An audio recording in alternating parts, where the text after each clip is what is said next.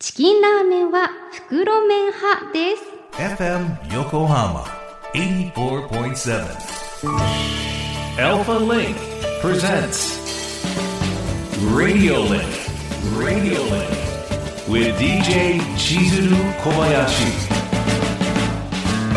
小林千鶴がお送りしています FM 横浜アルファリンク presents Radio Linkここからは物流モノシリンクのお時間です知ると誰かに話したくなる物流業界のいろんなトピックスを深掘りしていきます。今週は先週に引き続き日清食品スペシャル。今回は日清食品グループの物流に関する取り組みについて伺っていきますが早速素敵なゲストをご紹介します。日清食品株式会社サプライチェーン本部構造改革推進部アライアンス推進室室長の内田幸雄さんそして係長の安藤康介さんです。よろしくお願いします。よろしくお願いします。よろしくお願いいたします。あのカップヌードル好きな味は何ですか？じゃあ内田さん。私はチリトマトはすごく好きです。わかる。えじゃあじゃあ安藤さんは？私はもうカップヌードルカレーですね。あ、カレーね。これあの子供の頃横浜、私地元が横浜なんですけれども、うんうんうん、横浜スタジアムに野球を見に行った時に、だいたいお供にしてたものが。あ思い出の味でもあるんですね。カップヌードルカレーなのですごく記憶に残ってるあ、いいいい素敵な思い出。ちなみにもう一つ聞いちゃう。構造改革推進部アライアンス推進室はどんなお仕事をされている場所なんですか？我々構造改革推進部は、えー、資材調達生産物流と、えー、サプライチェーンの各領域を戦略的に横串で改革していく部署でございます。その中で、えー、我々のアライアンス推進室に関しては従来は、えー、物流戦略という名称でしたが単なる物流となりますと古社最適のイメージが強く、えー、物流環境が変化する中で物流課題は古社で解決していくものにとどまらず他社さんと一緒に共同に効率的に取り組んでいくべきと考えアライアンスっていう名称にしております。なるほど。内田さん説明ありがとうございます。今回は日清食品さんの物流への取り組みについて伺っていきたいんですがまず輸送の効率化の推進のために行っている取り組み教えてください。当社としましては、はい、輸送の効率化に向けてパレット輸送リードタイムの延長さらに共同輸送の取り組みを進めております。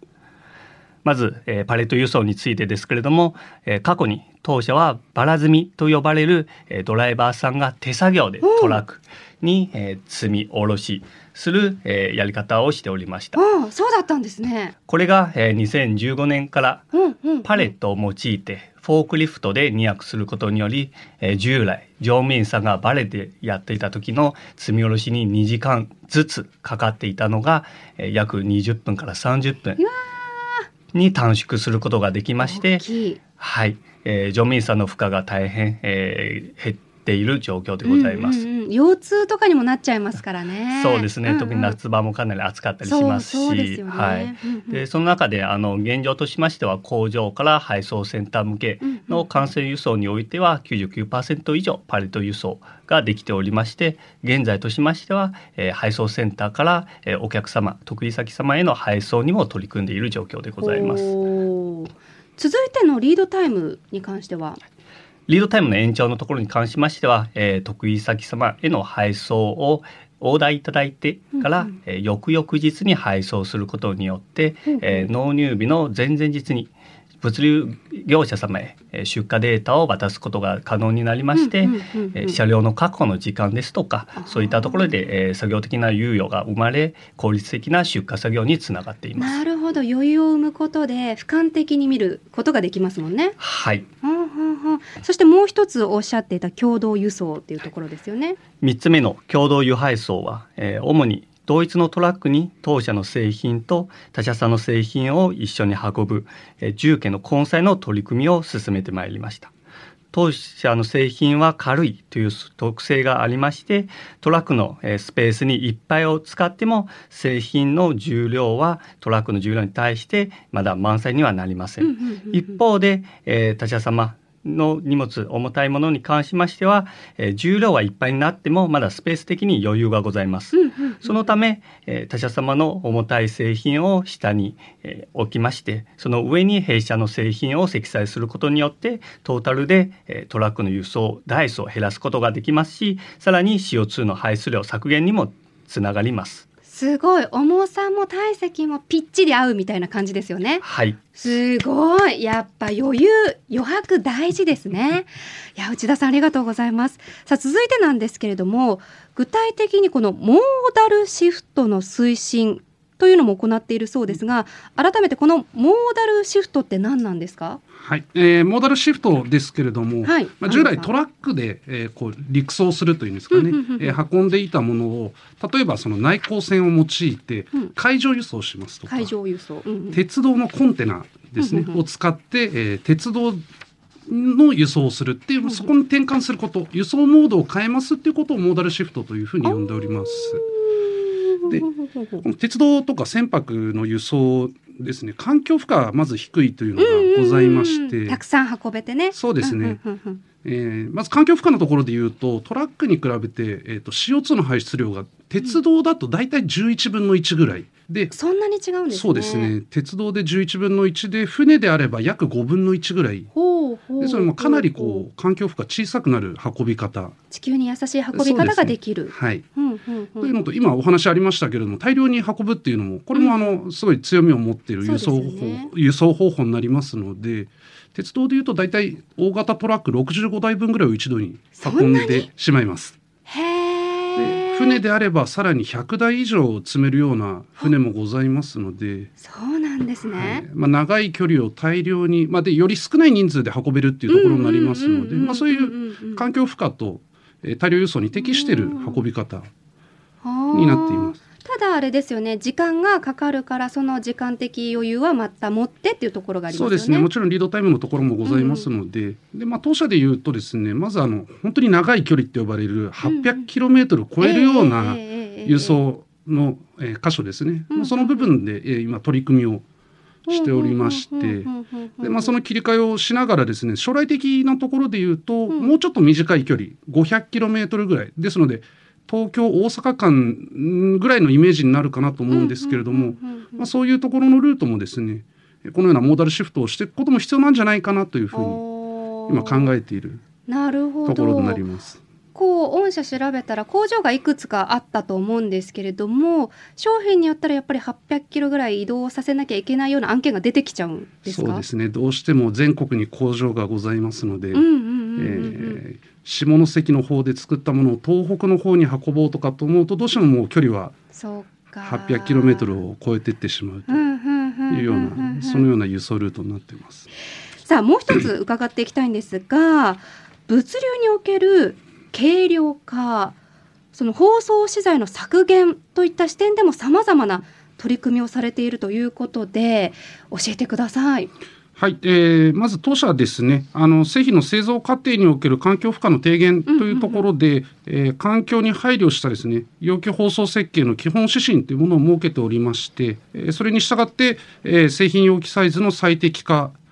であったり、えー外装梱包材の使用量を削減したりですね、えー容器の軽量化というものを図ったりしております。であと物流のところで言うとですね、まあ、この外装という切り口のお話にはなりますけれども外装表示の標準化というものを進めております。あのこれまで外装の段ボールに書いてある、えー表示内容というのが各社様々になっておりましてえーまあ、作業する方がですね一目見ただけでこれ何の商品だろうっていうのがなかなか見分けがつかないというのが、まあ実情だったのかなというところがございますので、えー、とバーコードであったり賞味期限のこの位置であったり大きさとかうんうんあとは商品コードですね。数字だったりアルファベット書いてあったりするんですけれどもまあそういうものを識別性とか視認性の高いようなフォントを使ってこう分かりやすくしてあげる。でこれによって、えー商品仕分けするとか、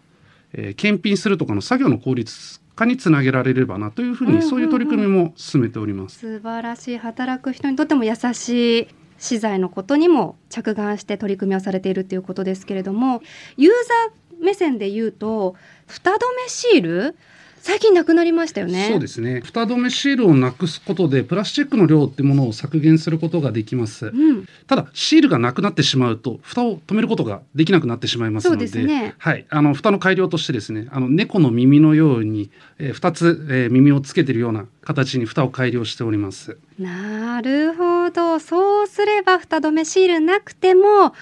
あったかい湯気が逃げないぞっていうところでねはい、改良されたんですね。はい、その通りです。あのーさっきおっしゃっていたアライアンス推進室ってその他社さんとのつながりも大切にして効率よくっていうところもお話ありましたけれども具体的にビールでおなじみの札幌グループ物流株式会社さんや JA 全農さんなどと連携した物流プロジェクトもあると伺っているんですけれどもそれぞれどんな内容になっていらっしゃるんですか？はい、えーまず札幌グループ物流さんですけれども、うんうんうん。先ほどお伝えさせてもらった、えー重いものと軽いものの組み合わせをしている取り組みになっております。ほうほうほう。で具体的に言うとですね、えー即席麺とビールをですね、えー一緒に積んで運んでいくということで2022年の3月ですねほうほうから、えー静岡の、えー工場からですね大阪の区間ですねで、えーこの取り組みをしております。確かに全然重さ違うからじゃあまずやっぱ下に重いもの？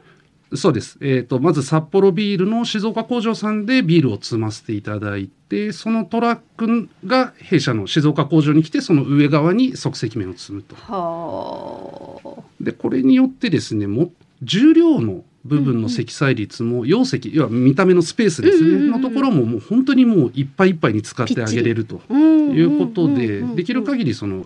隙間なくというかですね、うんうんうん。そういうふうな運び方ができる取り組みになってます。